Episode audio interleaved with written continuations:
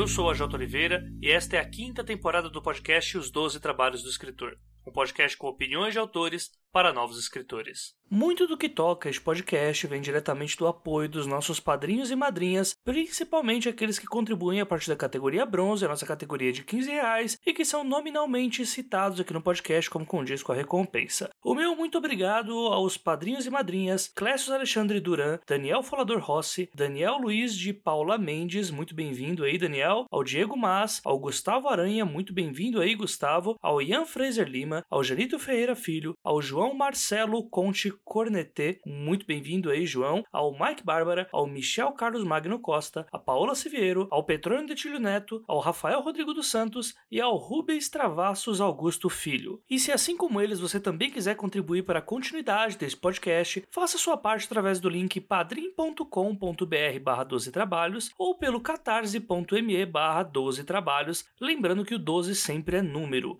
e torne este podcast mais digno dos seus ouvintes.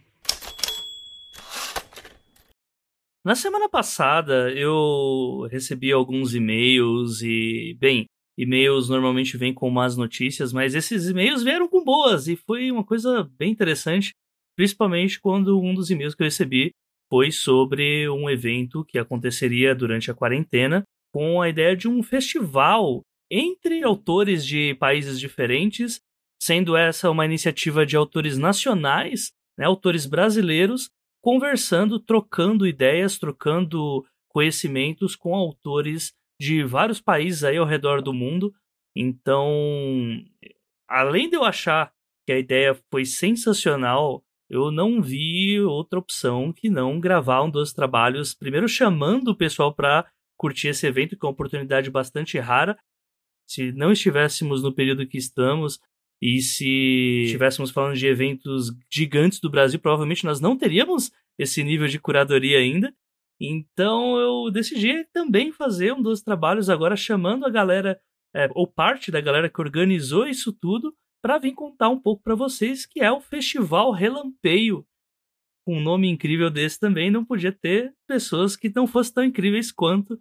Esse episódio aqui vai servir para a gente falar sobre não só as mesas e a importância que os assuntos delas tiveram, mas também para falar um pouco sobre a importância de fazer essa troca com cenários que nós não estamos muito habituados a entender ou sequer tentar abrir uma porta, né?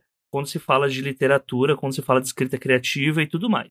Então eu chamei aqui três desse, dessas pessoas que atuaram durante o evento, nos últimos três dias que aconteceram a partir da gravação desse podcast, e eu vou pedir para eles se apresentarem agora. Eu não defini uma ordem de apresentação, deixa eu abrir o Zoom aqui. Ah, que bom, o Zoom não tá com os videozinhos, então vamos fazer o seguinte: ordem alfabética, porque é isso, né? Vamos.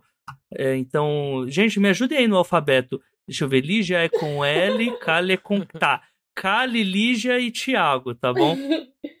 um, ok, então, olá, eu sou a Kali de Los Santos, Uh, sou escritora, sou tradutora, revisora e acadêmica, estudo movimento fantasista e estive felizmente participando aí da organização do Relampeio, que foi uma experiência incrível. Oi, gente, eu sou a Lígia Colares, trabalho com comunicação no meio editorial, na VEC Editora, faço podcast no Boteco dos Versados e também fui convocada para uma missão e não me arrependo nem um pouco de ter participado. Eu, Tiago? Eu sou o Tiago Lee, eu sou host lá no podcast Curta Ficção, também sou escritor, leitor crítico e felizmente, e, e como muitos me, me apelidaram aí, eu fui o mago tecnológico aí do Festival Relampeio. Certo. Uma coisa que também eu deveria ter colocado aqui na entrada é que foram os papos eles giraram em torno de ficção especulativa, né, em sua maioria. Então a gente vai um pouco mais nessa linha, né, só para não vir nenhum ouvinte falar, ah, mas por que não falaram dos autores de ficção, de é... ai meu Deus, qual que é o nome que estão dando agora no Jabuti? É ficção literária, né? É, então... Entretenimento. não, entre, é, o entretenimento é a especulativa, né? A gente não vai falar ficção da ficção que não entretém. É, ficção que não entretém, a gente não vai falar. literatura mimética. É, olha, é, é, sempre bom ter acadêmicos conosco, né? Que aí sempre dá pra ser um, ter um pouco mais de pudor na hora da zoeira, né? Mas enfim, é, não, gente, não tem zoeira, né? Não temos preconceito literário com nenhuma obra, mas enfim, a gente vai se voltar um pouco mais pra ficção especulativa por motivos óbvios. Então, a gente vai encontrar um pouco mais desse papo logo após os nossos recados da semana ou da quinzena, ou seja lá, porque eu tô errando sempre. Toda vez que eu falo que é quinzena, tem podcast na semana seguinte. Enfim, desconsidere, gente, tá todo mundo cansado. Então. tá todo mundo cansado, mas provavelmente recados da semana, tá?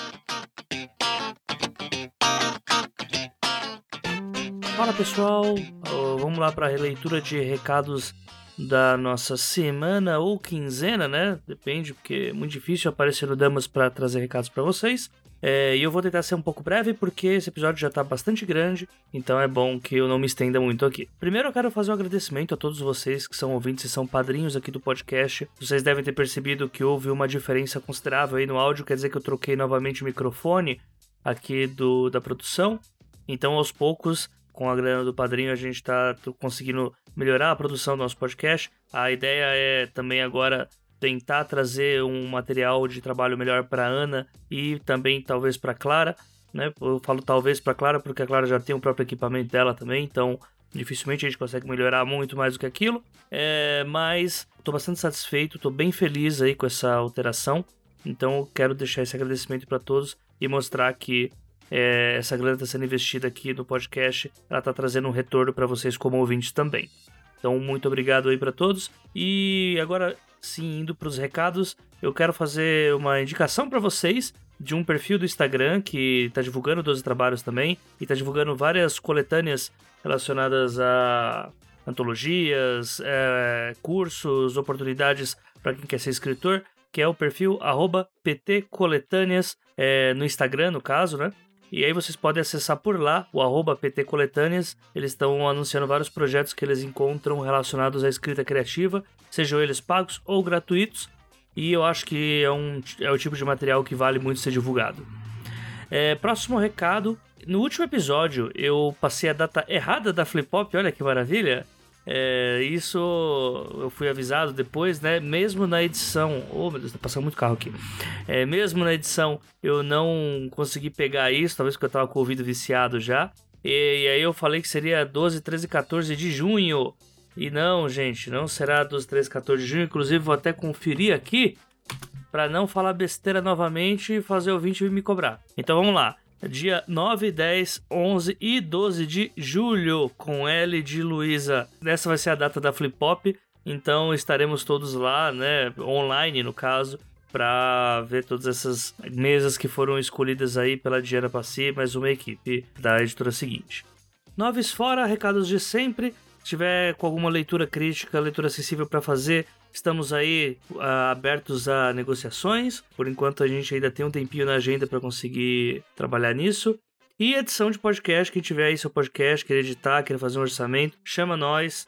Que ultimamente eu tenho trabalhado bastante com podcast, ultimamente tenho menos tempo para mais tempo para trabalhar em podcast do que para escutar podcast, né? O que é uma coisa bastante irônica. Enfim, vamos lá pro episódio, porque, como eu falei, o episódio já tá muito grande e eu preciso mandar isso aqui pro ar logo. Um abraço para todo mundo e até daqui a 15 dias. Abraço.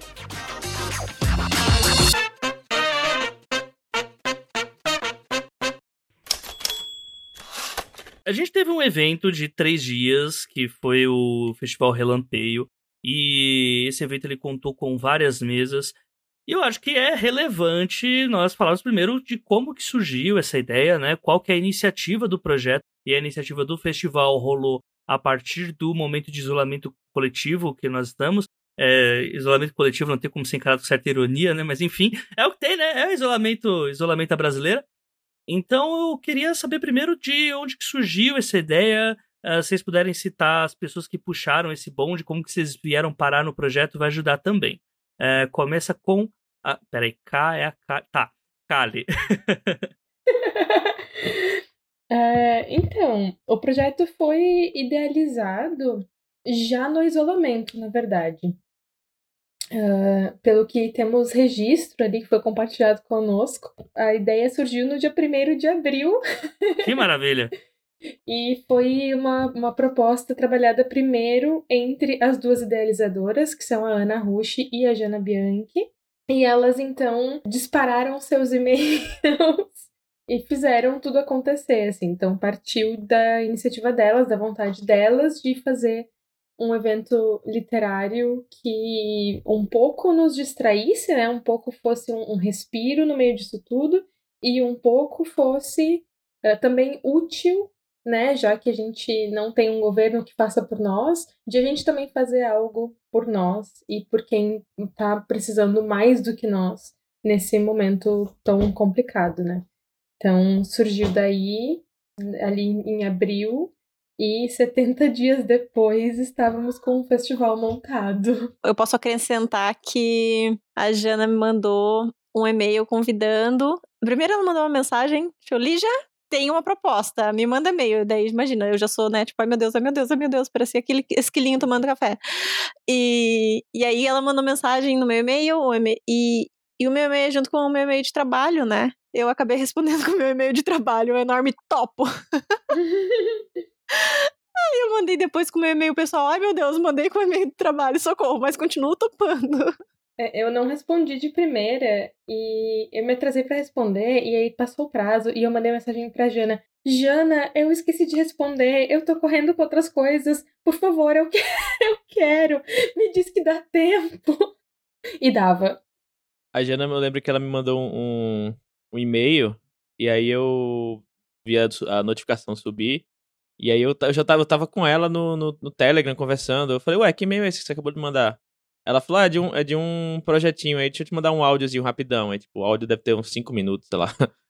E aí eu, eu tipo, só, é, pelo áudio, eu meio que já entendi o que era, né? Então eu só respondi, tipo, 5 minutos depois, topo. Mas foi. Eu até. A, a Jana colocou no Twitter recentemente aqui agora. Esse. Foi no primeiro de abril mesmo que a Ana falou com ela. Que foi, Jana, queria te fazer uma proposta. Sim, é um projeto. E, e ela respondendo: Vou te denunciar, mas estou ouvindo.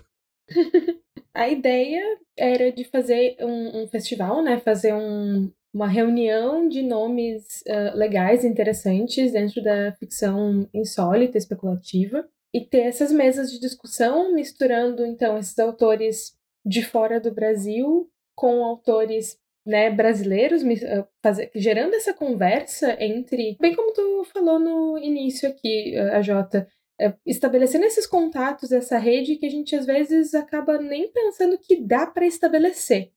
Né? A gente foi super, vamos ser pretensiosos mesmo, vamos convidar a gente grande mesmo. A partir disso, né, dessas conversas super legais e produtivas, também puxar o pessoal para doar para projetos aqui no Brasil que estivessem lidando Uh, né, ajudando uh, comunidades que estão mais em risco, que estão em situação de vulnerabilidade por conta do coronavírus. A ideia era criar essas pontes, assim, criar esses, essa, essa rede mesmo, que às vezes super nos falta e que às vezes a gente acha que nem tem como ter, mas né, vimos que tem, e ao mesmo tempo tentar chamar atenção para esses projetos, essas organizações que estão tentando fazer algo positivo né, no meio da pandemia. Eu lembro de no início, quando a gente estava conversando sobre isso, ter duas preocupações que hoje, olhando, é meio triste. Mas, tipo, ah, primeiro, qual será a situação do Brasil quando o evento acontecer? Porque tanto a gente poderia estar numa situação, uh, a situação que a gente está agora, quanto a gente poderia estar numa situação melhor. Então, teve um pouco essa preocupação, tipo, putz, será que vai ser no momento certo, sabe? E também teve essa do como escolher. Foram muitas decisões que a gente teve que trabalhar sem ter noção do que vinha no futuro. Porque dois meses é mais ou menos 75 anos, né, na vida humana. Então a gente teve que trabalhar muito com a probabilidade de tudo ser diferente e a gente ter que mudar tudo na hora, assim, sabe? Foi uma coisa muito aventuresca. É, você parar pra pensar que primeiro de abril era o quê? Tipo, tava em 15 dias em, em, em, quarentena, né? Era meio que a gente nem não sabia o que quanto tempo isso ia durar, né? Muita gente que achava que ia ser 15 dias no começo, né? Mas enfim, eu acho que uma ideia principal, assim, da. Como a Lígia falou, né? Teve, teve que tomar muitas decisões, né? Sem saber o, o que vinha pela frente. Mas uma ideia inicial era trazer é, essas, esses, esses convidados, essas convidadas de fora, né? trazer, entre aspas, né? Não trazer para a conversa. E... trazer, venham é, aqui. E tentar abrir um. Que a Ana, acho que a Ana chama de abrir um portal, né? Abrir essa, essa portinhola aí de conversa com esses autores, com essas autoras de fora, não no sentido de falar, olha só, esse, essas pessoas aqui que fazem coisas incríveis lá fora e a gente aqui que está aprendendo, então vamos aprender com ele. Eu acho que nossa ideia principal não era essa. Nossa ideia era vamos estabelecer laços né, multilaterais de como a gente pode se ajudar, o que é que o Brasil tem a oferecer, o que é que essas pessoas têm a oferecer. Eu acho que foi muito, principalmente, eu vou destacar até principalmente com as autoras latino-americanas, né, a, a, teve autoras da Argentina e da, do México, a gente percebeu o quanto a história dessas pessoas e a história do, da ficção especulativa nesses países tem a ver com o nosso momento atual, sabe? O quanto acho que isso enriqueceu o que a gente pode pensar para o futuro, com, enfim, e não foi só uma via de mão única, né? Na, em cada mesa era um, um autor ou uma autora de fora e três brasileiros ou brasileiras, sabe? Tipo, duas, duas mediadoras e uma coordenadora. Então, assim, era mais uma conversa mesmo. Acho que esse era o, o ponto principal que a gente queria passar e eu acho que a gente conseguiu. Perfeito. É, uma coisa que eu acho que tem, vale a gente colocar agora nesse começo é falar também sobre os idiomas das mesas, né? E a acessibilidade que vocês colocaram, né? Principalmente que a gente trata de um país em que Vamos colocar aí que, pelo menos a última pesquisa que eu tinha visto, mais de 80% da população não é bilíngue fluente, né? Ou inglês ou espanhol não fala com fluência, né? E lembrando que a fluência não é apenas você entender aquilo que você lê, mas também entender a, a conversa, você conseguir enviar perguntas, conseguir falar com as pessoas, né? Deixando bem claro isso. Então, isso foi louco. É, a gente deliberou bastante, discutiu bastante sobre como seria um bom modelo para né, deixar as discussões acessíveis imediatamente, porque a ideia da legendagem ela está presente desde sempre, mas ficou bem esse peso. Como é que a gente faz para não ser acessível apenas depois, para ser acessível durante? E a decisão, assim, que nos pareceu mais interessante foi a de ter uma tradução simultânea por texto né, dentro dos comentários do YouTube. Então, se criou um perfil né, de tradutores que estariam ali traduzindo via texto no momento mesmo, para o pessoal poder ler o que estivesse sendo falado em inglês ou em espanhol. Enquanto pessoa que traduziu, uh, foi, foi uma experiência bem, bem louca. E eu traduzi uma mesa que foi tranquila.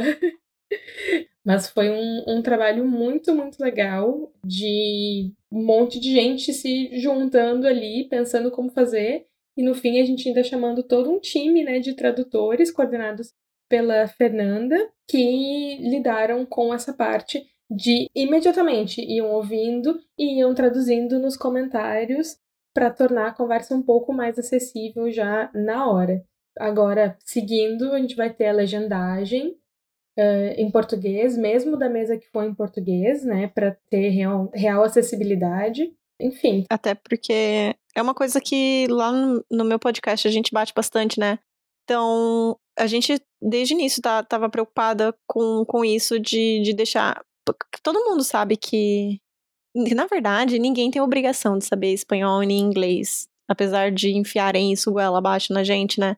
Então, eu acho que não só a equipe inicial teve essa consciência de, tipo, pô, é muito legal se a gente conseguisse realmente deixar acessível, como eu quero enfatizar a ação dos tradutores mesmo de entenderem a importância de fazer isso e toparem uma coisa que é completamente maluca, porque é uma hora e meia digitando ali na hora que a pessoa tá escrevendo. Uhum. A gente tentou facilitar o máximo possível o trabalho deles, tipo, algumas perguntas já estavam prontas, e traduzidas nas duas línguas para facilitar, mas mesmo assim, né? A gente teve convidados e os convidados não mandaram as respostas pra gente. Então, tinha gente que falava 700 palavras por segundo ali, estavam escrevendo quase que nem o nem fazendo rap, sabe?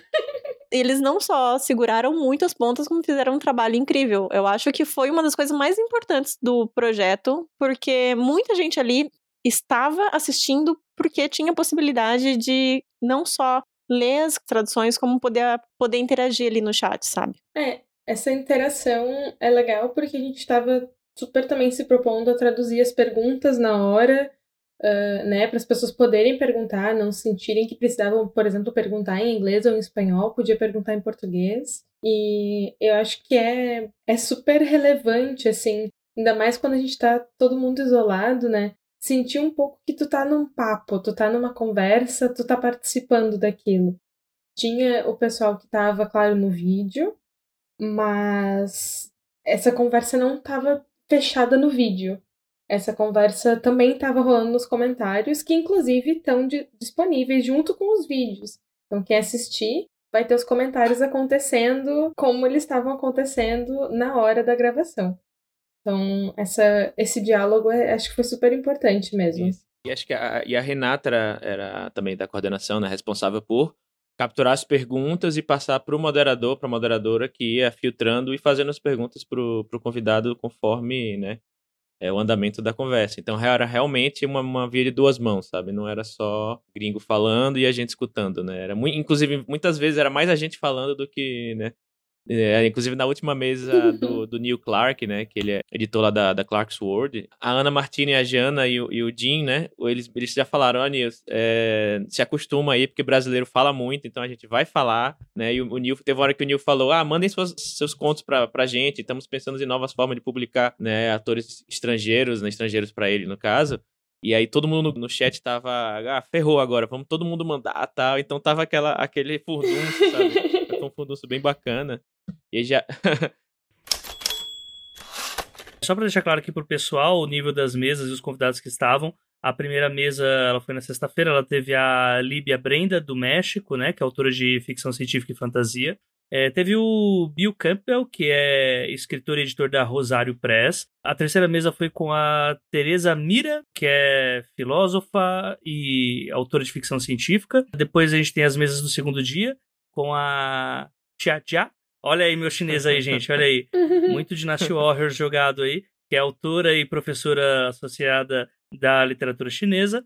É, a gente teve o Thomas Old... Eh, desculpa, não vou conseguir falar o nome dele, mas que é o autor de Rex, pela Dark Side, né? E, enfim, ele é, é publicado por um monte de países, ele é holandês, certo. se não me engano, certo? Isso. É, depois teve a mesa com a Kini Ibura Salam, que é uma autora americana, e teve também a mesa com o Francesco Verso, que foi uma mesa que foi coordenada pelo PT Rissati. E no último dia a gente teve a mesa com a Elizabeth Ginway, professora na Universidade da Flórida, pesquisadora de ficção científica latino-americana. E, por último, foi a mesa com o Neil Clark, né, que é editor da Clark's World Magazine, como o Thiago lhe colocou, que é uma das maiores revistas de publicação de contos dos Estados Unidos. Então, Thiago, fala um pouco mais sobre as pessoas que idealizaram o projeto e acho que aí depois dá pra gente focar um pouco mais nas mesas. Bom, como a gente falou aqui, né, as idealizadoras iniciais foram a Ana Rush e a Jana Bianchi, né? E aí elas foram juntando mais gente, aí teve a Débora Rapp, que ajudou bastante, né, a Fer Castro. Depois eu vou falar o que, que cada uma, cada pessoa fez, né? A Fernanda Castro também estava no time, a Hayley Kaz, a Kali, a Lígia, né, estão aqui, o Peter Rissati, a Renata Prado e, e, eu. A Fernanda Castro foi a coordenadora das traduções, né? Então ela que juntou os tradutores, que eu vou, vou mencionar daqui a pouco. E o Bruno Miller foi o, o, designer, né? Que fez o logo, fez os templates para o YouTube e tal. Ele que fez a parte da, é, toda a parte visual, né? E dos tradutores, das tradutoras, né? Que fizeram a interpretação da, das mesas, né? Em tempo real. Né? A própria Ana Rush participou, a Débora participou também de duas mesas, coitada. Ela pegou as piores mesas da, da Tia Jack, a chinesa. e acho que é com o Neil Clark também, que ele falava muito rápido, né? Se eu não me engano, foi isso. Teve também o Jorge Amaral, a Iana também. A Jana Bianchi também traduziu algumas, então você vê que todo mundo tava meio que fazendo várias coisas ao mesmo tempo, né? Para poder suprir a quantidade de trabalho que a gente precisava. O JP Lima também, também foi tradutor. A Kali também traduziu mesa. O Renan Bernardo também traduziu mesa e o Santiago Santos por último. E teve as pessoas que a gente chamou, convidou para participar do, das mesas, mas acho que a gente pode, quando for falar de cada mesa específico, a gente fala das pessoas que foram convidadas, né? Mas esses, esses aí que eu mencionei foram o time, a equipe mesmo que estava lá por trás, nos bastidores, é, trabalhando para que o evento acontecesse.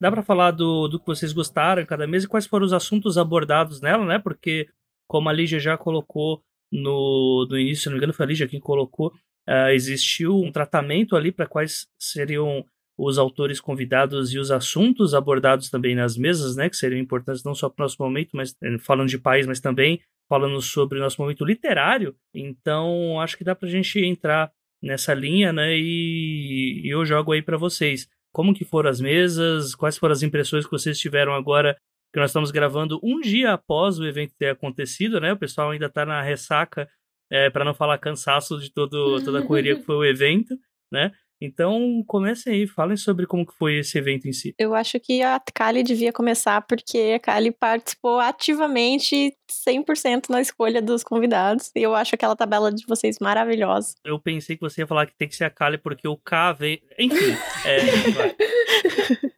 Então, uh, como ele já comentou, a gente fez essa seleção de convidados com uma tabela tentando pegar pessoas de lugares diferentes e convivências muito diferentes.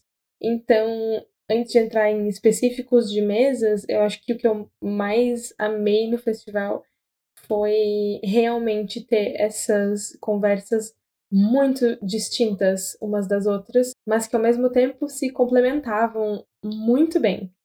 Então, cada conversa trouxe algum ponto importante de pensar em alguma coisa específica de algum modo, seja mais da ficção científica, seja mais da fantasia, seja mais dos processos de edição ou dos processos de escrita.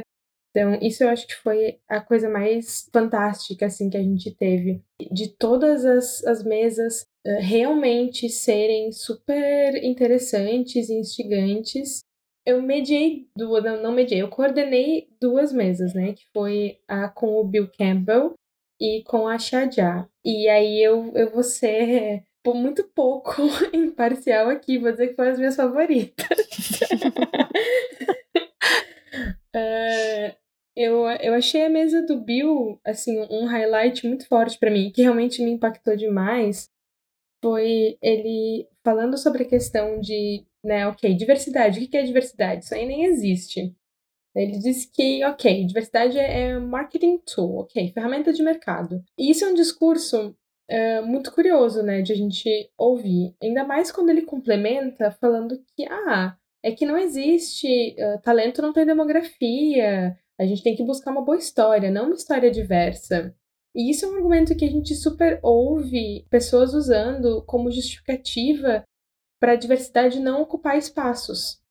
É o argumento que a gente ouve quando as pessoas querem dizer: ai, mas talento não tem demografia. Este homem cis hétero branco, ele pode fazer um negócio muito legal. A gente não tem que ir atrás de uma obra só porque ela foi escrita por uma pessoa negra, ou por uma pessoa trans, ou por uma mulher, ou pelo que seja.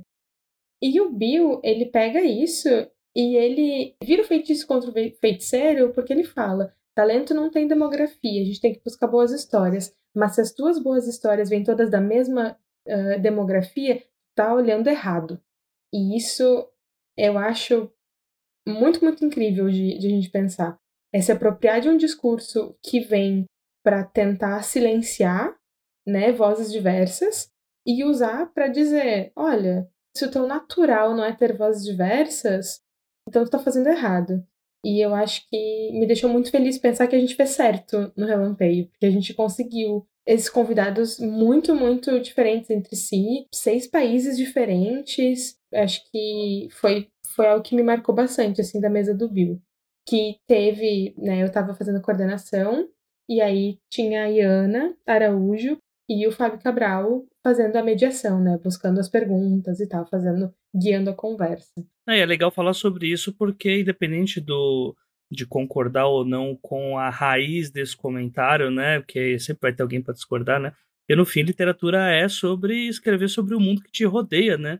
Então, meio que você negar isso, ou senão você simplesmente fazer um performar ali um mundo em que só existem pessoas de um certo recorte é, eu acho que isso é tão irreal quanto você querer colocar que simplesmente não é importante não deve existir, né? Então eu, eu, eu também gosto desse argumento, gosto bastante. Apesar dele ir numa linha é, inicial um pouco diferente do que a, a pessoal que prega o On Voices diz, né? acaba que é exatamente o que você colocou, né? O feitiço contra o feiticeiro, porque isso não exime ninguém de ter que trabalhar mais o que a gente tem de diverso no mundo relacionado a vários, vários tipos de coisas, né? Essa mesa do Bill me pegou bastante também por causa de ver. Teve isso, mas eu também gostei de ver como teve um. É, como as realidades são diferentes, sabe?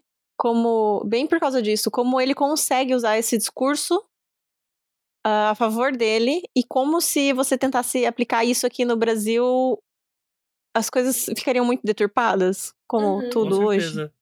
Então. Até porque a realidade do autor conta muito, né? O local de onde ele vem, né? As- o que é discutido lá, né? Exatamente. Ah, eu não vou poder fazer que nem a Kali que citou todas as a, a mesa, os coordenadores, que eu não tenho essa memória maravilhosa. Mas eu tenho duas ou três coisas assim que me pegaram bastante. Porque, é, bom, eu participei de uma mesa com a Teresa de Echeverria e o discurso dela, ah, eu conheci um pouco o trabalho dela, que eu pesquisei pra estar ali. Eu também fui só coordenadora, então tentei falar o mínimo possível pra deixar a Lavínia e a, e a Gi porque elas estavam super empolgadas. Mas me pegou muito o que ela falou do quanto ela precisava escrever para ser e para se aceitar como é. Porque eu tenho conversado com amigos que estão tentando escrever e eles estão procurando muito o que o mercado quer, sabe? E eu fiquei muito na cara, tipo, que são pessoas que realmente estão com crises de, de quem elas são. Ainda mais na pandemia que tá todo mundo. Então, aquilo ali me pegou muito, tipo, caramba, cara. Escrever é muito mais importante. Devia ser muito mais importante pra, pra pessoa que tá escrevendo do que pra pessoa que, que vai comprar, sabe? E quem comprar vai, vai ler outro livro, porque cada pessoa lê um livro diferente. Eu gostei muito da mesa que, que comentou sobre. Ah, eu vou ah, causar polêmica. Eu gostei muito de perceber as diferenças de privilégios com a mesa do Francesco. Francesco. Polêmica. Não porque eu tenha concordado com quem ele falou, mas caiu muito uma, uma bolsa de realidade no meu colo de que, cara, a gente tá vivendo um inferno aqui e muita gente não tem a menor ideia disso. Uhum. Sabe? Então, ampli- ampliou muito o meu universo de que a realidade não é essa aqui que eu tô vivendo. É, Foi como, totalmente como se eu visse pessoas sendo felizes fora do meu, do meu planetinha e pensar, caraca, é, é daquele jeito para umas pessoas, que coisa doida. Inclusive, a, a Xia, ela. Quando, um, um pouco antes de começar a mesa dela, né, a gente tava no Zoom preparando a parte técnica, e ela começou a falar: ah, como é que vocês estão bem aí? Como é que estão as coisas? Eu tenho ouvido umas notícias do Brasil. Né, ela falou, mas eu não entendo como é que aí no Brasil eh, vocês estão fazendo festival de ficção científica e o Brasil, o, o país não tá parado, eu tô vendo a quantidade de mortos aqui. E, tipo, ela tava besta que assim, como assim o, o país inteiro não, não parou e, tipo, tá todo mundo em lockdown, sabe? Tipo, sem fazer nada. Ela tá. Corta pra todo mundo do evento botando a mão na cara, nem a gente. Nem a gente. Facepalm. Uhum. Outra coisa que ela falou da mesa foi quando. né, que, da- que eu ia comentar da mesa dela é que ela falou do coronavírus no passado, né? Sim. Ah, quando, o corona, quando o coronavírus estava atacando o nosso país, e a gente também corta pra todo mundo com a mão na cara. Assim, meu Deus. Eu fiquei muito triste. Não, mas é isso que é legal mesmo, né? Porque essa troca que a gente acaba fazendo com pessoas de outras culturas, em outras situações nos seus respectivos países, e que quando a gente fala países, a gente tem que falar sobre todo um recorte ali, que vai desde o, o local também do país que eles estão, né? Que também é muito relevante aí para a conversa, né? Quanto para a situação que a gente está aqui, assemelhando isso ou não, ou tentando ao mesmo tempo assimilar os ensinamentos que eles estão passando pra gente, ensinamentos, né, as vivências que eles estão passando pra gente, quanto também tentar fazer essa separação de, pô, tá, mas por que que ele tá falando isso, né? Em que local será que ele tá falando para estar argumentando dessa forma? Qual foi a vivência desse autor? Porque no fim a gente fala sobre literatura sobre vivência do próprio autor, né? É especificada ali de acordo com uma pesquisa ou de acordo com experiências próprias. Aqui, o que tá no livro vem tudo como um desenho de todas essas fontes que ele colhe o tempo inteiro, né? Então eu acho muito legal esse, essa troca até para a gente ter uma noção de que nem tudo tá apenas no nosso ambiente, né? Que outros lugares também têm suas angústias, tem e tem, né, seus lados bons e comparado ao que a gente está aqui no momento, né? Uhum. Enfim, você citou a mesa do Bill Campbell. Essa mesa falou sobre afrofuturismo, né, Kali? Ela falou um pouco sobre afrofuturismo. O Cabral, né, tava bem empolgado com isso também. Mas ela o Bill, ele tem uma visão bem interessante sobre modos narrativos de meio, gente, escreve o que quiser. Se depois alguém encaixar em afrofuturismo, beleza. Mas não, não se apeguem. Que eu também acho que é uma. Bem como a Lígia falou sobre o outro comentário dele, sintoma de do local, né? De onde ele fala. Aqui a gente acaba tendo. Não exatamente atendo um apego mas muito se guiando, assim, porque as coisas vêm de fora. Ah, veio o afrofuturismo e daí a gente começou a fazer. E daí vai ter, claro, uma vertente brasileira, né? Bem específica de afrofuturismo, mas ele é super. Gente, escreve se vocês quiserem. Se depois alguém encaixar aí, show. É que é um tema que o, até o Fábio é bastante alinhado no discurso dele também, né? Então acho que isso ajudou bastante também a mesa a fluir ali na mesma vibe, né? que é uma linha de pensamento que, que não, ela é importante, também é interessante que pessoas que também pensam assim entendam que pessoas importantes publicadas, né? E acho que dá para colocar o Fábio nesse ponto, é, tanto quanto o Bill também, que são pessoas relevantes aí em seus respectivos locais com essa visão e publicando, né? Eu, eu acho achei muito legal, assim, todos os dias, hoje, todos os dias foram, foram sensacionais, assim, todas as mesas foram muito bacanas, assim, de se, de se acompanhar. Agora eu fiquei com um gostinho muito bom, assim, de que a, a, o primeiro dia, né, que foi sexta-feira, veio uma perspectiva bem. Eu diria que assim, não era o que eu tava esperando, né? Acho que eu talvez até tava esperando um pouco de, ah, o pessoal vai falar, a gente vai ouvir e falar, nossa, como essa galera entende sobre, sobre literatura, sobre ficção científica. Só que as, as, as pessoas do primeiro dia, né, que foi a Líbia Brenda, que é mexicana, né, o Bill, que é, é, que é americano, e a, e a Teresa, que é argentina, eles vieram com uma um, um discurso muito é, até, até um pouco parecido com o nosso, assim, de só que ao mesmo tempo a gente, a gente aqui tá do nosso lado com nossos argumentos prontos, assim, já.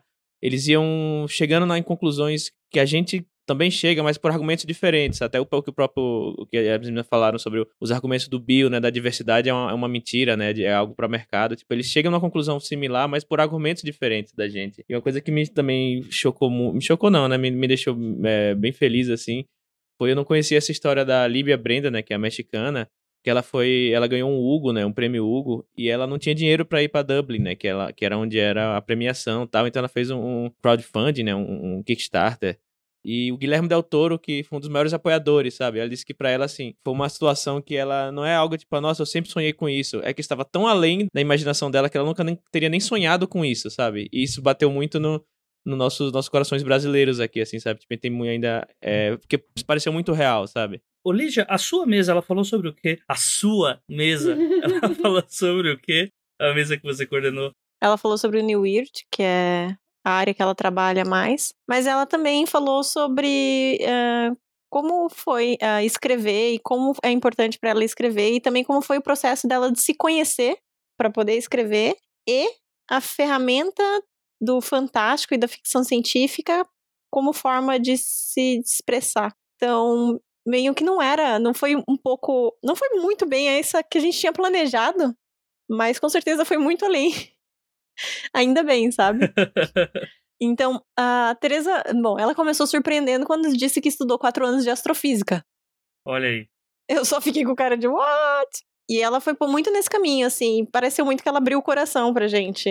Uh, não pareceu muito, não. Deu, é, ela realmente abriu muito o coração pra gente para explicar o processo dela. E eu achei muito legal que é um discurso muito de pessoal que a gente conhece também. Tipo, ah, eu escrevi não pensando em quem lê, porque eu acho que ninguém vai ler. Como assim, Tereza? então, ela fala que toda pessoa que fala que leu o livro dela e gostou, ela fica chocada. E, e, tipo, a gente acha que as coisas são muito diferentes em outros países, em outras realidades, mas na verdade não, né? Todas as pessoas que eu escrevo acham, ficam, acham incrível quando alguém fala, nossa, eu li de você e gostou, e a pessoa, meu Deus, é verdade isso? É aquele meme, né? O início de um sonho. Não tem sonho. Ganhei o Hugo. Bem, eu não sei o que eu faço agora. Isso da Teresa, para mim, fechou muito com a mesa da Kine, que foi a coordenação foi da Débora, né? E estava o Ian Fraser e a Hayley fazendo as perguntas. E a Kine chegou num momento que ela falou: Ah, eu escrevo. E eu escrevo mesmo quando eu não estou publicando. Então, quando eu estou escrevendo e publicando, por que, que vai ser diferente de quando eu estou escrevendo, digamos assim, só para mim? E acho que fechou muito bem, assim, essa, essa ideia do autoconhecimento e de entender que, que às vezes a gente está escrevendo porque a gente precisa escrever. E aí, quando vai para o mercado e tal, como a Lígia comentou antes, às vezes as pessoas ficam com essa. As pessoas, né? Eu também.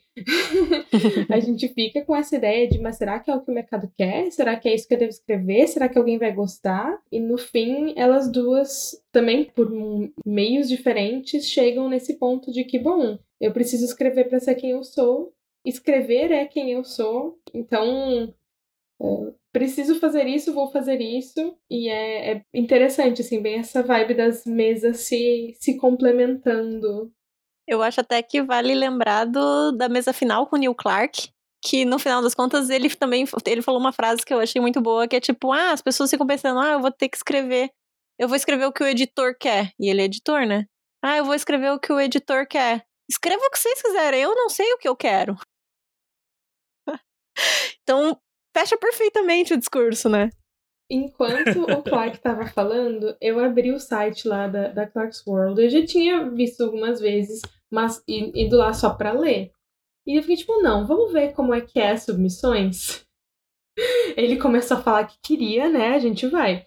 E aí, eles têm uma lista enorme de coisas que, tipo, ah, não é que a gente definitivamente não vai aceitar, mas essas coisas aqui não são bem o que a gente quer. E a lista é muito interessante porque nela se encaixa quase tudo que a gente às vezes pensa, ah, mas é isso que vende.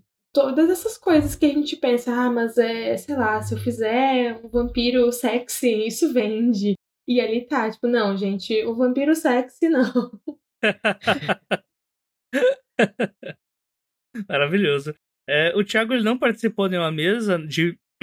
O Thiago não participou de nenhuma mesa, mas ele foi a, a figura onipresente ali no local, né, Thiago? E você, qual mesa que você curtiu mais do que, que ela falou? É, se para pensar, eu participei de todas, né? Só que uhum. por, por, trás da, dos panos. Inclusive, algumas eu vou ter que rever, porque quando, às vezes, quando você tá, enfim, às vezes você tá trabalhando, né? Você não, não acaba perdendo detalhes, enfim, tá focado em algum detalhe técnico, algum detalhe né, para poder dar um andamento à mesa, e você perde. É, às vezes eu, eu tava aqui fazendo alguma coisa, olhando, no, mexendo no chat, ou, ou vendo o nível do áudio, alguma coisa assim, e aí o, eu olhava pro chat e tava empolvorosa, assim, eu falei, gente, o que aconteceu? Tipo, mas eu tô, eu tô ouvindo o áudio, mas eu não prestei atenção no que tava acontecendo, né? Mas eu gostei muito, como eu falei, eu gostei muito do primeiro, eu, gostei, eu gostei muito de praticamente todas as mesas, assim, eu acho que todas foram, foram bem bacanas, né? Aquele cara, né? O, o, não, gostei de todo mundo, né? Sai do muro, Thiago. Não. Sai do muro. Eu quero pauta, Thiago. Não, mas assim, tem, tem muitas que eu gostei muito pelo teor. Algumas eu gostei muito pelas situações. Assim, teve algumas coisas engraçadas, assim, algumas coisas que aconteceram no, no, na mesa. Que eu vou lembrar bastante, assim. Mas eu, como falei, acho que as, as três primeiras foram, tipo, foram três tiros um atrás do outro, assim. E aí depois já começou com a Xiajia, que também teve uma. que ela é muito, muito, muito fofa. E ela tem uma tem uma forma de perguntar de volta, assim, pra gente as coisas que foi muito, achei muito interessante. É, então, não sei se você, vai, se você vai concordar comigo, Kali, que você tava coordenando essa mesa, né? Aí tava participando também o André Cáceres e a Nikellen Viter, que ela tinha umas perguntas sobre final, né? O que é um final bom, o que é um final ruim, né? Pra história de ficção científica, ela mencionou aquele filme, né? O Expresso do Amanhã, que é o Snowpiercer, do, do diretor Bong Joon-ho, o coreano lá que, enfim, não vou, não vou dar spoiler aqui e tal, e ela fala um pouco assim, não vocês acham, cara, que ele é um final bom ou um final ruim? Então ela, ela pega a pergunta que foi dada para ela, ela elabora e devolve para as pessoas as, as, perguntas, né? Então eu eu achei que foi muito legal, assim, a forma como ela conduzia a mesa, assim, ela era bem diferente, assim, do que os nossos amigos é, latino-americanos aqui, sabe? Eu achei bem legal essa diferença, assim. Então acho que a, o primeiro dia para mim foi me impactou bastante, a mesa com a Tia Já foi muito, muito legal. A mesa da Kiine foi bem, foi bem bacana também. E no último dia eu gostei bastante com a Lib, né? Que, que é Elizabeth Gilway, que ela é, ela é estadunidense, mas ela fala um português perfeito. Então a mesa foi toda em português. E ela falando sobre, a, é, sobre as, o que ela tem lido de literatura brasileira. E eu falo, caraca, o repertório dela é maior do que o meu. Sabe? é, Tiago, eu queria até trazer uma coisa dessa da mesa da Tia que eu tinha comentado com você na anteontem, né? Porque para quem não sabe, o Thiago tem sido meu companheiro das quarentenas aí junto com a Cindy, é companheira dele, e tem sido uma ótima companhia, inclusive. Assim, eu tô batendo, né, muito na tecla da troca, porque é muito legal a gente trocar as culturas que os países têm, né? Que os, inclusive os lados do globo também, né? Porque uhum. quando a gente fala sobre Oriente e Ocidente, a gente vê que existem traços que são bastante distintos, né? E cada lado acaba indo um pouco mais para um tipo de vibe de acordo com suas culturas históricas. E eu gosto da ideia de ter uma autora chinesa falando sobre a literatura que se faz no Oriente, porque os orientais a gente vê isso muito mais eh, os orientais né, principalmente os asiáticos eh, eles têm mostrado principalmente agora na indústria do cinema que tem estourado bastante que as narrativas elas correm muito mais em torno do coletivo né do que nos dilemas pessoais e individuais sendo mais claro assim a a gente tem uma tendência mais no ocidente pelo que eu vejo a falar filosoficamente sobre temas que partem do ser humano com o sigo mesmo, né? Com, a com seus problemas e tal. E os orientais ah, indo para uma vibe mais o que, que o problema afeta o coletivo e como que o coletivo age de acordo aquele, com aquele problema. E você me falou que ela foi um pouco nessa vibe também a, a entrevista dela, né? Sim, é, eu eu queria deixar pra, pra Kali falar, só queria comentar, que acho que ela vai falar melhor do que eu. Eu queria só comentar duas coisinhas, que ela, eu lembro até que ela fala um pouco sobre é, a noção de individuali, individualismo, né, de individuality, como ela falou, que ela, eles têm diferente do nosso, e se não me engano foi ela que falou até uma frase que ficou comigo, que ela tá, tá falando sobre esse, essa história, né, do Expresso do Amanhã, que é um mundo distópico em que todo mundo morreu e só tem esse, um trem que anda para sempre com os últimos seres da humanidade, os últimos seres humanos existentes, né? Ela fala, é mais fácil para escritores, né, imaginarem o fim do mundo do que o fim do capitalismo, sabe? Porque essa, essa sociedade no trem era altamente capitalista, então ela fala, é mais, é mais fácil imaginar o fim do mundo do que o fim do capitalismo, sabe? E acho que a Kali também pode falar um pouco mais como ela mediu a mesa sobre esse, esse teor aí na, na fala dela. É, foi muito interessante que as próprias perguntas uh, já foram um pouquinho nessa direção. Eu gostei muito que ela trouxe, uh, para cada pergunta, ela meio que trouxe uma história. Teve um filme, teve uh, alguns contos, os quais ela falou, e ela o tempo todo fazia uma construção justamente em torno dessa ideia de quando a gente está pensando ficção científica, a gente vai pensar em quem? E a gente vai pensar como, né? A Nick trouxe esse questionamento exatamente sobre né, o peso da escolha individual, o peso do coletivo uma das histórias que a Xia trouxe para dar de exemplo foi Aqueles que Abandonam Omelas, que né, tá traduzida de graça no projeto Cápsula lá na, no site da Morro Branco, e que é um conto da Le Guin muito, muito uh, interessante. Eu não vou contar o conto inteiro aqui, que nem ela contou pra gente. Mas ele lida com essa questão do quanto a gente, enquanto indivíduo, está disposto a fechar os olhos para o sofrimento de outros indivíduos em prol de um suposto bem maior. E quantos de nós conseguem realmente fechar os olhos para isso e quantos de nós não conseguem? E, e nesse caso do, do conto, essas pessoas têm a possibilidade de abandonar esse lugar. Mas a gente aqui, a gente não tem exatamente essa possibilidade. Infelizmente, não podemos ainda ir morar na Lua ainda. então, o que, que a gente faz? Então, como é que a gente lida? Né? Então, ela super conseguiu ligar a literatura com o, o nosso momento histórico-social, mas não apenas ah, este momento da pandemia, mas sim o, o, todos os últimas últimas décadas, né, regidas pelo capitalismo de uma maneira cada vez mais selvagem, de uma maneira cada vez mais destrutiva, e o, o quanto, sim, se precisa pensar no coletivo, mas como se faz isso e qual é o papel da ficção científica nisso, né? Ou da, da ficção uh, um pouco em geral, ou da ficção insólita. É de nos fazer pensar sobre isso, é de nos fazer pensar hum, sobre mais do que apenas, ah, olha essa tecnologia aqui que interessante, ou ah, este autor acertou o que passaríamos, mas sim pensar onde eu tô no mundo e o que, que eu tô fazendo pelo mundo e o que, que o mundo tá fazendo para mim ou por mim. E, e o que, que eu tô disposto a sacrificar por esse mundo e o que, que esse mundo tá disposto a sacrificar por mim. Então foi muito muito profunda a discussão com ela, eu achei muito linda assim, que as perguntas que levaram, né, que o André e a Nick Kellen levaram já não eram fáceis, mas ela devolveu com reflexões assim maravilhosas. Valeu cada minuto da uma hora e quarenta que a gente ficou conversando. olha aí, olha aí.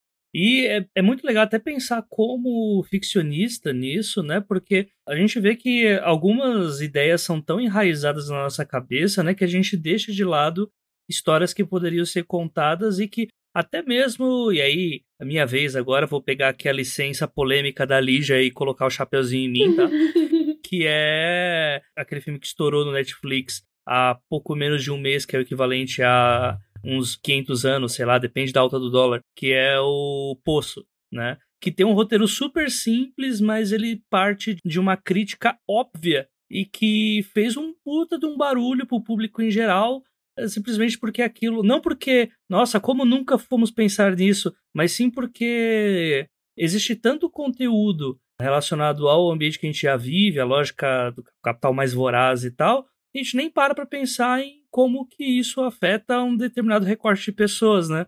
E se, talvez se a gente conseguisse abrir, ou se a gente consegue abrir esse, essas portas, abrir um pouco mais a mente para outros tipos de narrativas, talvez a gente consiga roteiros um pouco, eu não digo original, que é uma palavra muito forte, mas que fujam desse padrão, né, e acabem causando esse efeito aí que impressiona as pessoas, não sem tanto esforço, mas simplesmente fugindo um pouco da, de uma caixinha que é jogada na nossa cara o tempo inteiro, né?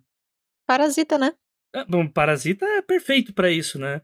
Ah, eu citei o, o Poço, que ele é de um autor espanhol, né? Que aí ele, ele parte desse essa lógica mais ocidental, né? Que a gente tem. Mas o Parasita é um desses filmes que explodiu aí, que quando você para pra ver que o Parasita e também o K-pop, mas esse podcast não será sobre K-pop, fez muita gente se voltar para outras narrativas, principalmente sul-coreanas, com, o, com as novelas deles, com alguns contos que vão sempre numa vibe bem diferente da nossa e pega, né? A gente vê que dá para dá para pensar de outras formas de literatura, né? É isso que a Coreia do Sul é bastante capitalista, né? Uh, Sim. De um jeito até meio feroz. É, não mais feroz do que vários exemplos que temos aqui na própria América. Mas uhum. é, é, quando a gente põe a China na equação, tem umas narrativas também, eu diria que talvez ainda mais diferente, com um outro olhar ainda. Né? Uhum. A China tem um, um sistema muito próprio, eu diria. O jeito de pensar é próprio, né? Eu vi é. uma vez um, um historiador falando no Anticast que o pessoal tava falando como que o Oriente lidou com a Revolução Francesa e tal. E a resposta de um parlamentar chinês foi: não, mas esse acontecimento é muito recente. A gente tem que esperar mais uns 200 anos ainda para entender o que foi de fato isso. mas como assim, né? Que o nosso país já tem 5 mil anos, sabe? A gente tem isso em a gente tem essa bagagem cultural. Vocês são apenas um adolescente, basicamente, foi isso que ele disse, né? e aí isso, é, isso aí culmina em toda uma lógica de pensamento diferente para vários assuntos, né? E a própria escrita reflete isso. Eu li o livro de contos da Chá uh, antes, né, de, de ter a conversa com ela. E é, é muito incrível, eu recomendo muito. É, é traduzido para inglês só, ainda não tem uma tradução uh, para o português, mas traduzido pelo Ken Liu, que é um outro autor chinês uh, também né, bastante grande na cena. E os contos, eles são um, uma ficção científica bem diferente, bem única, assim. e com uma, uma lógica muito diferente da nossa lógica, por exemplo, de buscar a ação, sabe? De buscar uh, o, o episódio muito interessante, de buscar o final com plot twist ou o final feliz. É, é, é outra lógica, não dá para pensar. É bem como ela trouxe sobre o, o Snowpiercer e tentando trazer a questão do que é um final feliz nem dá para pensar muito nos contos dela sobre um final feliz ou triste, porque não, isso não tá na equação, é outra lógica. E é, é muito gostoso, muito revigorante ler algo tão fora do usual, assim. E, e eu acho que a gente, enquanto brasileiro, vai ter também, a gente vai ter, não, a gente já tem, né, uma outra lógica também, muito influenciada, é claro, pela cultura que está na nossa volta, que é mais americanizada, eurocêntrica, mas eu sinto que a gente, a partir de todas essas experiências, uh, né, todas essas conversas, essas trocas de experiência, tem que repensar o que, que a gente está colocando na mesa. A, a, conversa com a Elizabeth Gilway, né, com a Lib, trouxe bastante isso Uh, teve uma pergunta, Libi, como é que tu vê a gambiarra na literatura brasileira? e, e, é um pouco isso. Isso está dentro da nossa lógica. Qual é o outro país que tem a gambiarra? O, sabe, essa é a nossa lógica. Isso que a gente tem que levar para mesa quando a gente for pensar em publicar internacionalmente. Ainda mais, né, depois tanto do Neil Clark, quanto o Francesco Verso, quanto o Bill Campbell os três editores estavam tipo, gente, vamos lá, mandando esses contos aí. então, acho que é, é legal pensar nisso. Que essa lógica muito única não é exclusiva da China ou da Coreia, mas que a gente também vai ter uma lógica única, né? Por sermos brasileiros e por estarmos em lugares específicos do Brasil. Eu acho que isso também puxa até para a própria mesa da Lib de ela como estudiosa da literatura latino-americana e ela falando da nossa literatura com amor e uhum. com gosto, sabe? Como, tipo, sabe quando você gosta muito de uma coisa e você vai contar pro amigo e você, tipo, vai naquela empolgação que seu amigo vai ler. Daí ela falava de Machado de Assis, Lima Barreto, com uma vontade. Eu fiquei, caramba, eu quero, vou, vou ler de novo pra, pra ler com, com a visão dessa mulher. ela falava com uma felicidade sobre as nossas produções e com, com um prazer fantástico, assim, que a gente, às vezes a gente olha e pensa, poxa, como é que uma pessoa de fora olha pra gente com esse amor e a gente não olha pra gente com esse amor, sabe? Com esse respeito? Com certeza. E vale até colocar, né, já que a gente tem um novo autor best-seller agora nos Estados Unidos, né? Novíssimo, que é o Machado de Assis, né? Que uhum. lançou lá o Memórias, foi Memórias Póstumas de Brás Cubas, né? Que uhum. zerou a tiragem em questão de dias. E não, não estou falando de muitos dias, por pouco seriam horas.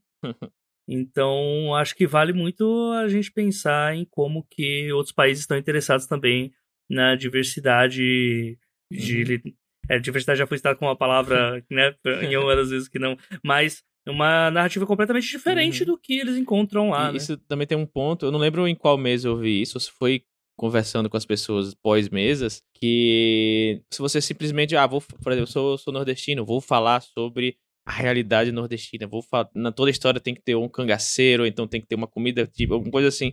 Não é, não é isso, não, é, não é sobre isso a, a, a, a você escrever a sua realidade, né? É a forma como você vê o mundo que acaba entrando. Ah, se você for escrever sobre, sei lá, sobre uma missão à Lua ou a Marte, né? Você não vai estar colocando lá um cangaceiro em Marte. Se bem que, olha, boa ideia, hein? Mas oh, assim. Oh, olha aí a ideia.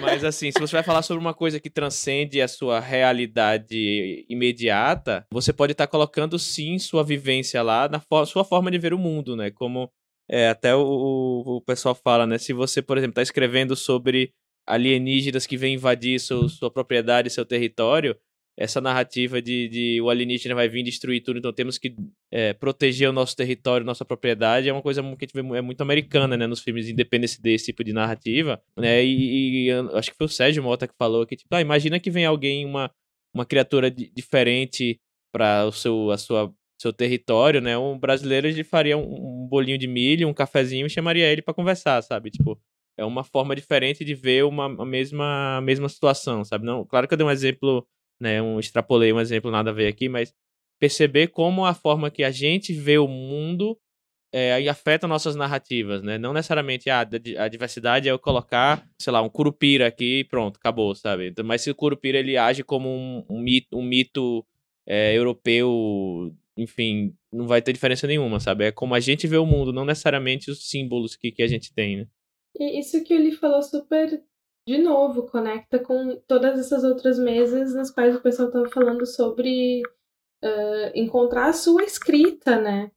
Uh, eu tive problema com isso quando eu comecei a, a, pensar em escrever mais em português e tal, porque infelizmente colonizadíssima, escrevi em inglês. E, e eu pensava, tipo, nossa, mas eu vou escrever em português, será que eu, eu vou ter que escrever uma história com o Boitatá? E eu não tenho essa conexão com o Boitatá. Ele é lindo, ele é maravilhoso. Mas. e eu fiquei pensando, tipo, o que, que eu vou fazer? E eu acho que é incrível a gente poder escrever usando né, os, os mitos brasileiros, os mitos dos povos originários. Eu acho que tem muita, muita coisa a ser explorada e que é um, campo que deve ser explorado, mas ao mesmo tempo uh, tem várias influências que a gente pode e, e deve trazer para o nosso trabalho para tentar fazer ele ser verdadeiro para a gente. Então, se eu, brasileira, não tenho essa conexão específica com alguma criatura, e, e, enfim, eu não preciso me obrigar a escrever sobre ela. Mas quando a gente pega o trabalho da Paola, por exemplo, é, que pega todas essas mitologias e esses monstros e foi, isso foi citado na, na mesa da, da Gameway também, na mesa da Lib, né? Ela pegou todos esses monstros super conhecidos de um imaginário importado, né? O vampiro, a bruxa. E Seria. ela. É, exatamente. E ela abrasileirou, não de um jeito forçado, mas de um jeito que soou natural para ela, que pareceu gostoso para ela de escrever e por isso ficou muito gostoso para a gente ler. Então, é, a gente tá nesse sistema, a gente tá nessa sociedade super globalizada e multicultural, então a gente tem que usar isso a nosso favor também, porque a gente tá nela.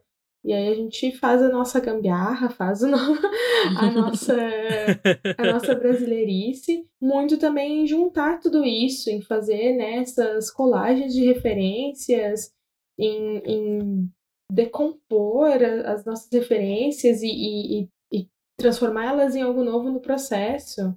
Então, acho que, que fecha muito com essa questão que foi tão trazida né, por tantas pessoas de escrever o que a gente sente que vai ser interessante escrever, escrever porque escrever é quem a gente é, escrever quem a gente é e, e jogar isso para o mundo, porque o mundo precisa se conhecer. O byline, né, o, o moto da editora do Bill Campbell é uh, Showing the World to Itself, né? mostrando o mundo para ele mesmo. E o que, que o mundo está vendo do Brasil? O que a gente, se pá, quiser mostrar, né? Agora, com tantos convites para mandar contos aí, vamos mandar, galera. Pois é, pois é. É, gente, eu acho que não vai dar para citar todas as mesas, porque senão esse podcast vai ter umas três horas e, bem, eu sou um editor com tendinite, e aí eu acho que eu vou me tornar um editor maneta se a gente fizer isso. Então, eu queria passar para a próxima parte. Eu não sei se isso dá para a gente considerar que seja algo polêmico, que até quando teve a época lá da, da que o pessoal começou a boitatá para fazer os envios de manuscritos em outra língua, houve crítica de algumas pessoas falando que era uma ideia meio elitista e tal. E eu queria fazer um paralelo disso com o evento para a gente falar sobre as portas que se abrem é, entre essa, entre aspas, relações internacionais entre o cenário brasileiro e cenário de outros países, que inclusive, como você já citou, vocês falaram com três editores, né, além de autores bastante importantes em seus respectivos cenários a importância desse papo inicial, né? E as portas que começaram a ser abertas a partir disso. Teve uma conversa sobre tradução com o Neil, uh, Neil Clark na última mesa. E eu achei muito interessante como eles falaram sobre essa importância de você saber se comunicar na sua língua e você contar, porque é, a língua também faz parte da história. Não são coisas separadas. Então não tem como você falar, ah, só escreva em inglês. Não é sua língua materna, sabe? E eles falaram bastante sobre essa importância, assim. Tem, tipo, uh, essa coisa da gambiarra mesmo. A, a gambiarra é uma coisa brasileira e a palavra gambiarra é uma coisa brasileira. Então eu entendi que tem essa preocupação de você contar a sua história na língua que essa história deve ser contada. Mas também tem o fato de que você publicando para o lado é, para outros países, você sai da sua bolha, você alcança outros, outros leitores, alcança outros públicos. E fora essa, essa coisa de não é fácil você escrever inglês, não é fácil você conseguir traduzir seus textos para o inglês, e se você traduzir ele para o inglês ou para outras línguas que seja, você precisaria de um bom tradutor para não perder a essência do que você está escrevendo. Então, pelo que eu entendi, daí eu quis falar primeiro porque eu não sou a escritora, né? Então, tipo, vou ter duas pessoas pra, pra me colocar no lugar daqui a pouco. Pelo que eu entendi, não é simples como, ah, faça isso porque é importante. Ou não faça isso porque a sua língua, não abandone sua língua. É, um, é muito mais delicado, muito mais sutil essa decisão. Foi o que eu entendi assistindo as mesas, assim. Pronto, podem me apedrejar, se quiser vontade. Não, mas é, acho que é muito válido esse comentário seu, viu, Lígia? É, é muito válido mesmo. E até dá para abrir aqui um, um, ponto que o, um dos grandes best-sellers mundiais aí, que é o Patrick Rothfuss, né, o autor do Nome do Vento, as traduções da trilogia dele são enviadas para os outros países, mas com um trabalho absurdo, porque a escrita é mais poética, né? Então existe também uma sabatina para que os tradutores consigam assimilar ali uma voz bastante parecida com a dele para conseguir passar o máximo de verossimilhança não só com a história, mas também com o estilo de escrita, o estilo narrativo que ele, que ele traz nos livros, né? Então eu assino embaixo aí que a Lígia colocou.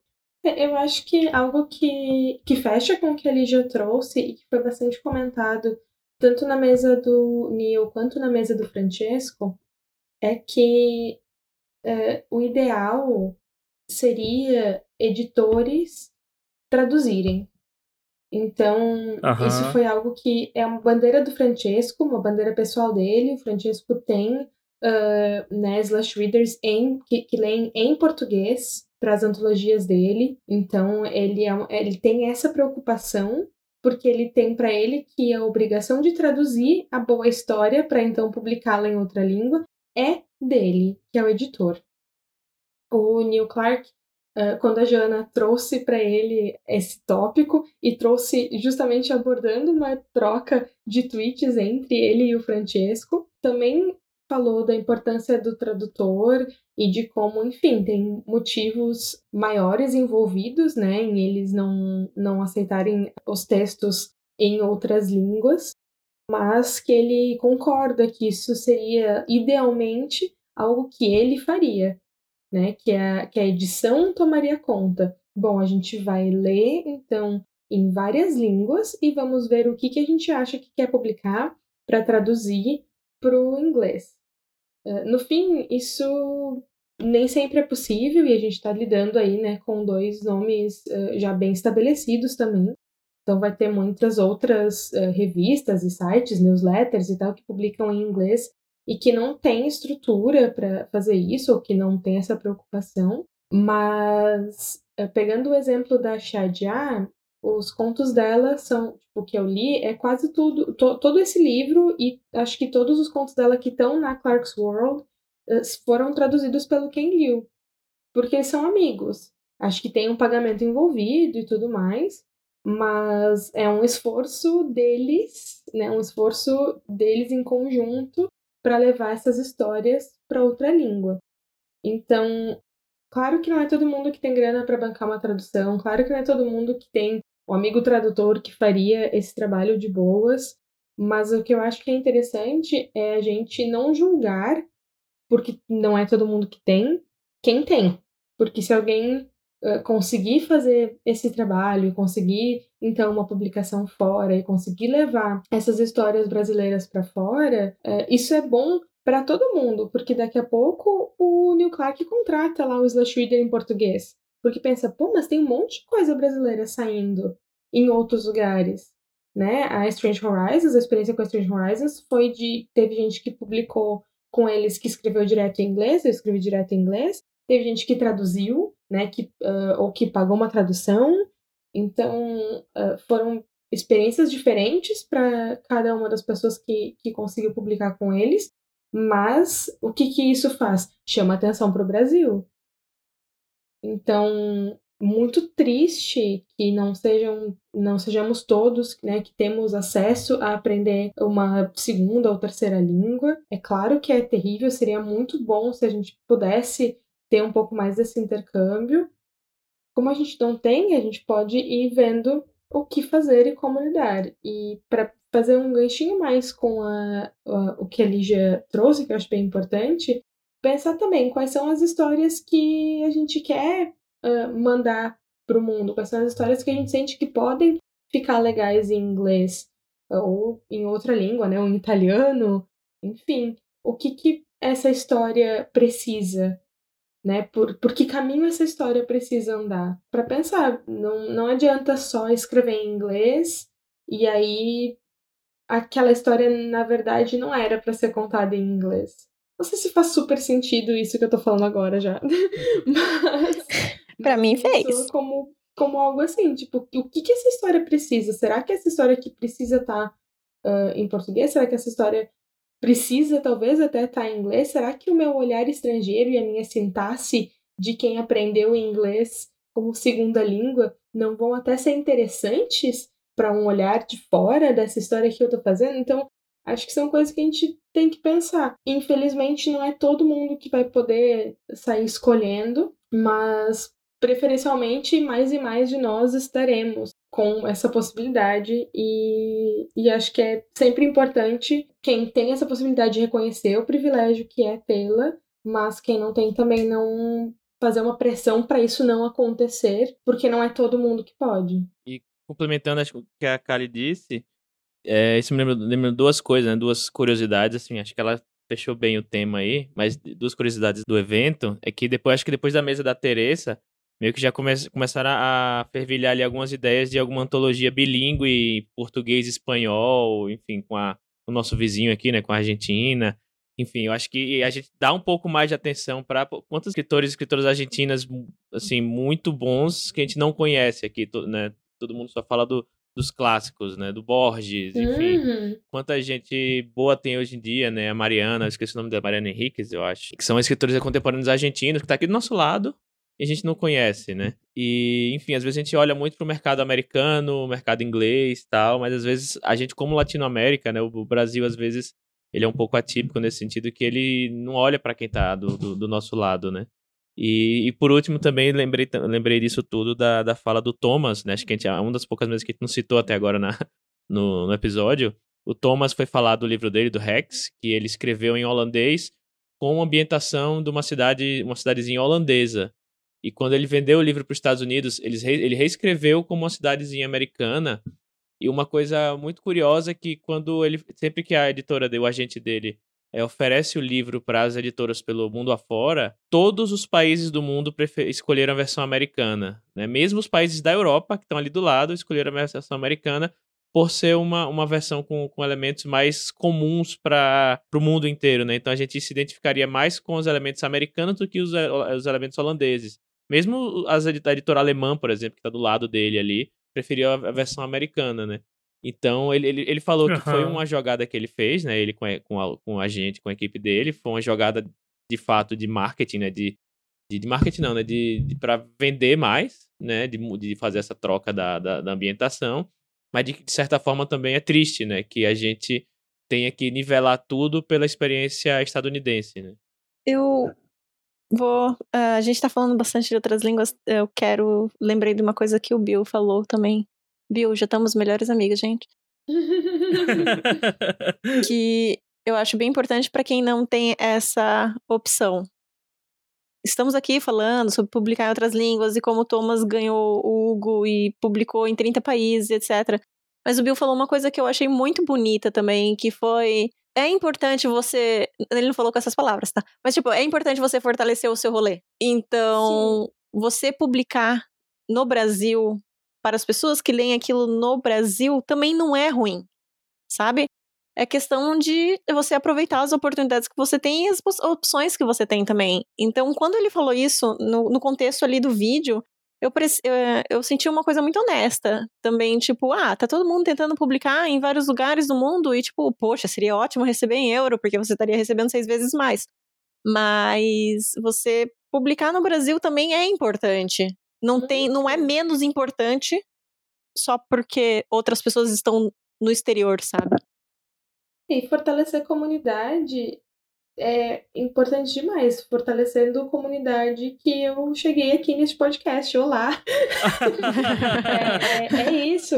A gente tem que ler quem está aqui, a gente tem que uh, ter, ouvir quem está aqui, tentar ir nos eventos agora online, mas né, presencialmente quando a gente puder porque eu sinto que daí a gente entra numa outra problemática que é a ideia ah, muito romantizada do escritor que escreve sozinho e no seu quartinho fechado e daí ele vai, sei lá, mandar para uma grande editora e vai ser descoberto e publicado ou vai ganhar 2 bilhões de leituras no Wattpad e claro que são é uma comunidade, né? O Wattpad especificamente uma comunidade muito interessante, muito forte, mas essa ideia do, ah, eu vou escrever a minha coisa sozinho, não vou mandar para ninguém ler, vou mandar direto para uma editora, não existe mais. Agora, conhecer as pessoas que estão produzindo, ler o que está sendo produzido e, e tentar, né, de alguma forma, encontrar o seu lugar como parte de uma comunidade de autores, de leitores, de produtores de conteúdo, de editores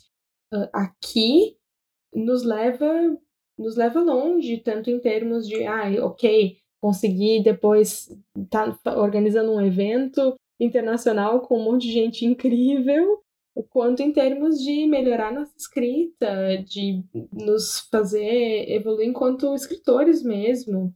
Acho que é, é muito importante isso que ele já falou: uhum. construção de comunidade, valorização de comunidade. Certo.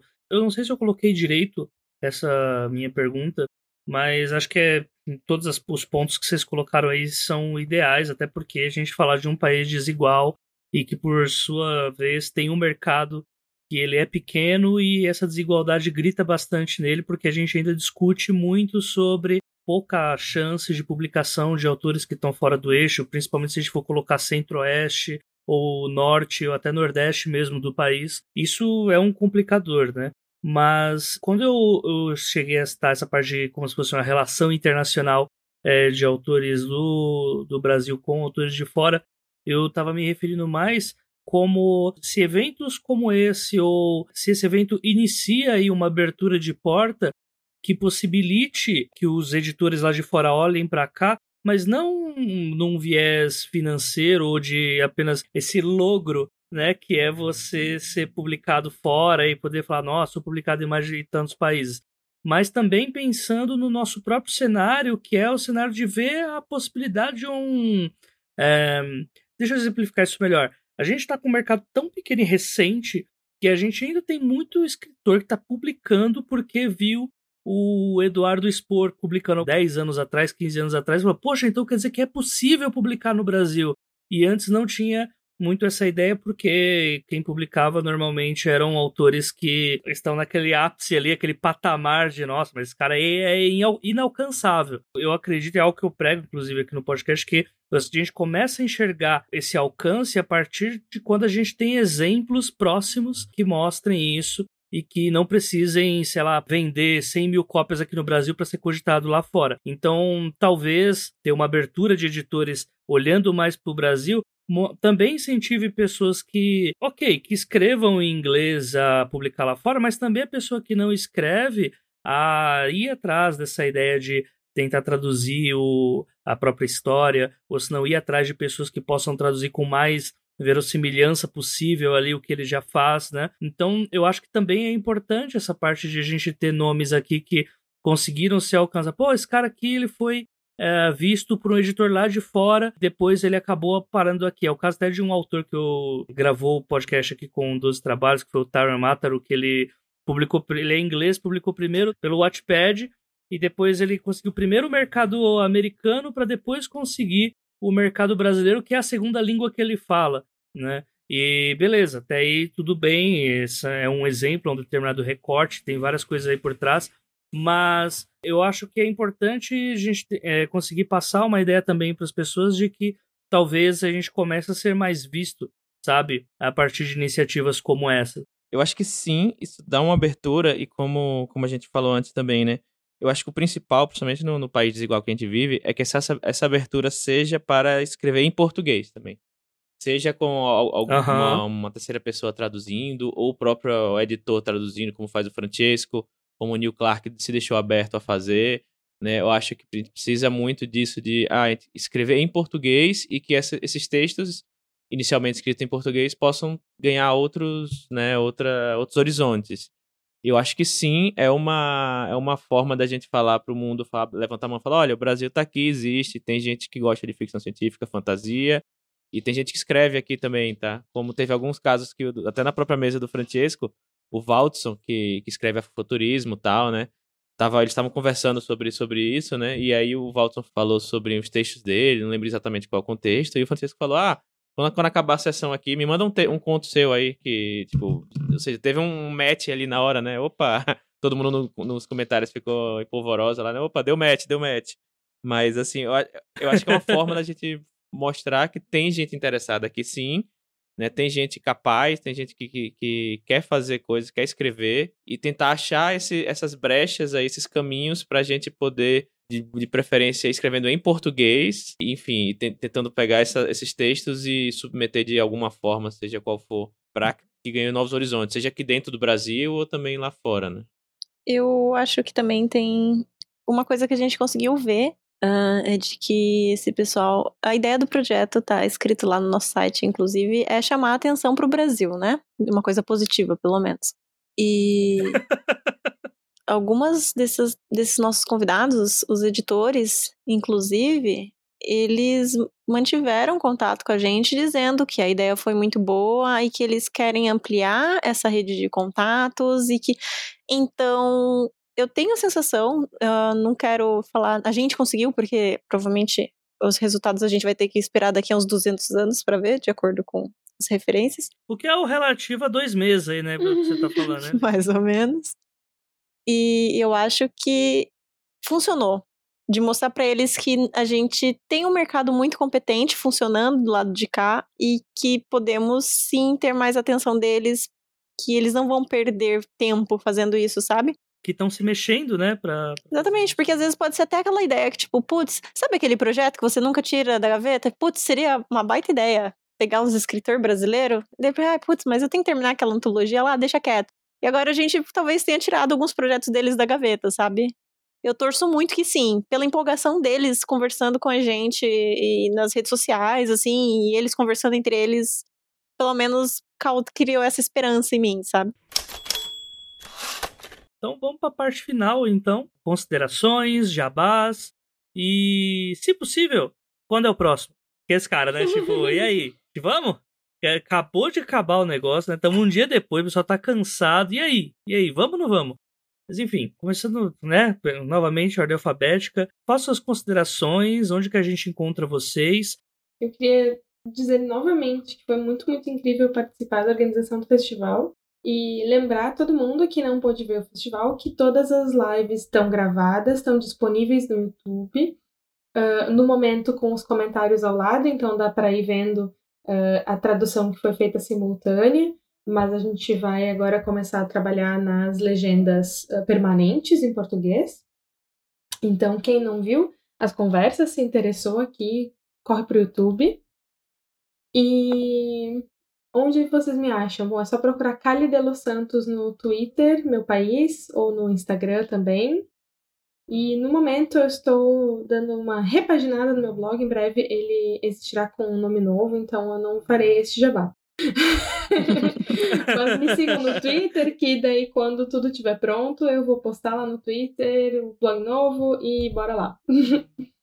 complementando o que a Kali falou, mais pro futuro a gente vai colocar as legendas, vamos reforçar isso. Então, pra, em questão de acessibilidade, em questão de, de também tudo sim, para deixar mais organizadinho também, vai ficar um projeto bem lindo. Então, acompanha o Relampeio nas redes sociais, o Twitter é, é relampeio, no Instagram é Relampeio Festival. Uh, na, vocês podem me encontrar com arroba Lígia C. Colares em todas as redes sociais, mas principalmente no Twitter. E também podem me escutar de vez em quando no podcast Boteco dos Versados, arroba Boteco Versados, que a gente conversa um pouco sobre literatura. E se vocês quiserem ver livros de fantasia na VEC Editora, pode correr lá também. Lembrando que tem episódio dos trabalhos aqui com a Lígia, que foi um episódio muito legal. E eu super aconselho todo mundo ir lá escutar. Tem também Pergunte às Damas com a Kali, falando sobre a Strange Horizons, que também vale muito a pena ir lá dar uma olhada. E tem um monte de episódio com o Thiago Lee, que já é da casa já, e enfim, né? O Thiago Lee tá em todo lugar, né? Esse, esse evento. Todo lugar, não, não tô falando isso. quarentena, Mas, enfim, não. Continue, tá, Thiago. Olha aí, ó. Olha aí. Oniricamente em todo lugar. Pode ser. Vocês podem me encontrar aí, principalmente lá no podcast Curta Ficção, né? E, arroba Curta Ficção na, no Instagram e no Twitter, né? Facebook, é, não. E, tá bom. Facebook que tem, que tem a ver. Mas, enfim. É, vocês podem me encontrar lá no Curta Ficção, né? Ou então, se botar Thiago Eu Li, arroba Thiago Eu Li, qualquer plataforma, aí vocês me acham aí também, no Thiago com TH. E eu queria fazer só um jabazinho aqui, né? Primeiro, antes de dizer, queria agradecer a, a, a AJ aí por chamar a gente. Agradecer a Kali, a Lígia e todo mundo que participou do, do Relampeio aí, que assim, foi um, um negócio, foi uma, um trem desgovernado, mas num bom sentido, assim, que no começo eu tava, como eu ia ficar com a parte um pouco mais técnica, assim, eu tava me envolvendo pouco com a parte da escolha do, dos autores das autoras, tal, eu tava lá né, participando de, algum, do, da, de algumas reuniões, mas eu não, não tava dando tanto pitaco. Aí na hora que entrou a parte de criar o site, fazer a parte técnica, eu comecei a me envolver mais. E aí na hora que começou de fato o, a primeira mesa, assim, eu tô, o que é que eu tô fazendo aqui, sabe? Tipo, tá, começou a subir a, a, as pessoas assistindo ao vivo no YouTube, eu tô, meu Deus, e agora, sabe? Foi, foi uma sensação muito legal, assim, que, que eu precisava. Acho que muita gente aí precisava disso no meio da, da quarentena também. Acho que foi um, algo muito bacana. E só fazendo um último jabazinho aqui também, se vocês gostam aí de fantasia, de suspense, trilha, leia meu conto lá na Mafagafa, que saiu agora em maio, que é Quatro Cabras da Peste e um Segredo, que se passa no, no interior de Sergipe. E acho que ele conversa também um pouquinho do que a gente falou aqui sobre é, você escrever as coisas, a sua vivência, escrever sobre a, a sua realidade, mas do, não, não querendo, ah, vou jogar aqui é, todos os elementos das coisas que eu vivo num, num, num, texto. Acho que ficou bem legal, assim, o feedback tem sido bem positivo. E é isso. Leiam mesmo esse conto, gente. O conto é maravilhoso. É uma mistura de 11 Homens e um Segredo com é, Um Drink no Inferno.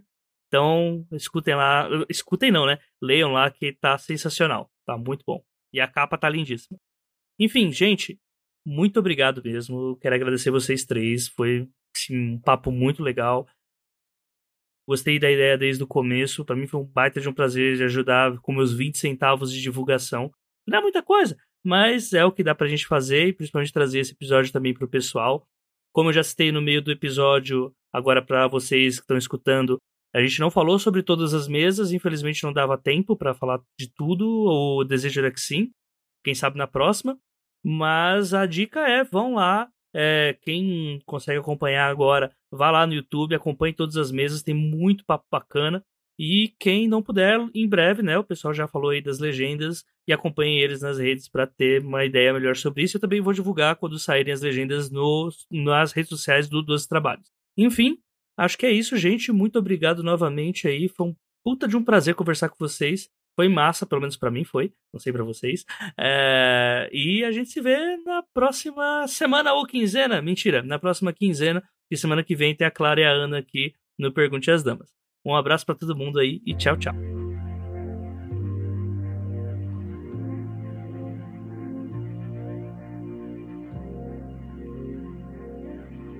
E chegamos ao fim de mais um episódio aqui do podcast Os Doze Trabalhos do Escritor, mas ele não precisa necessariamente acabar por aqui.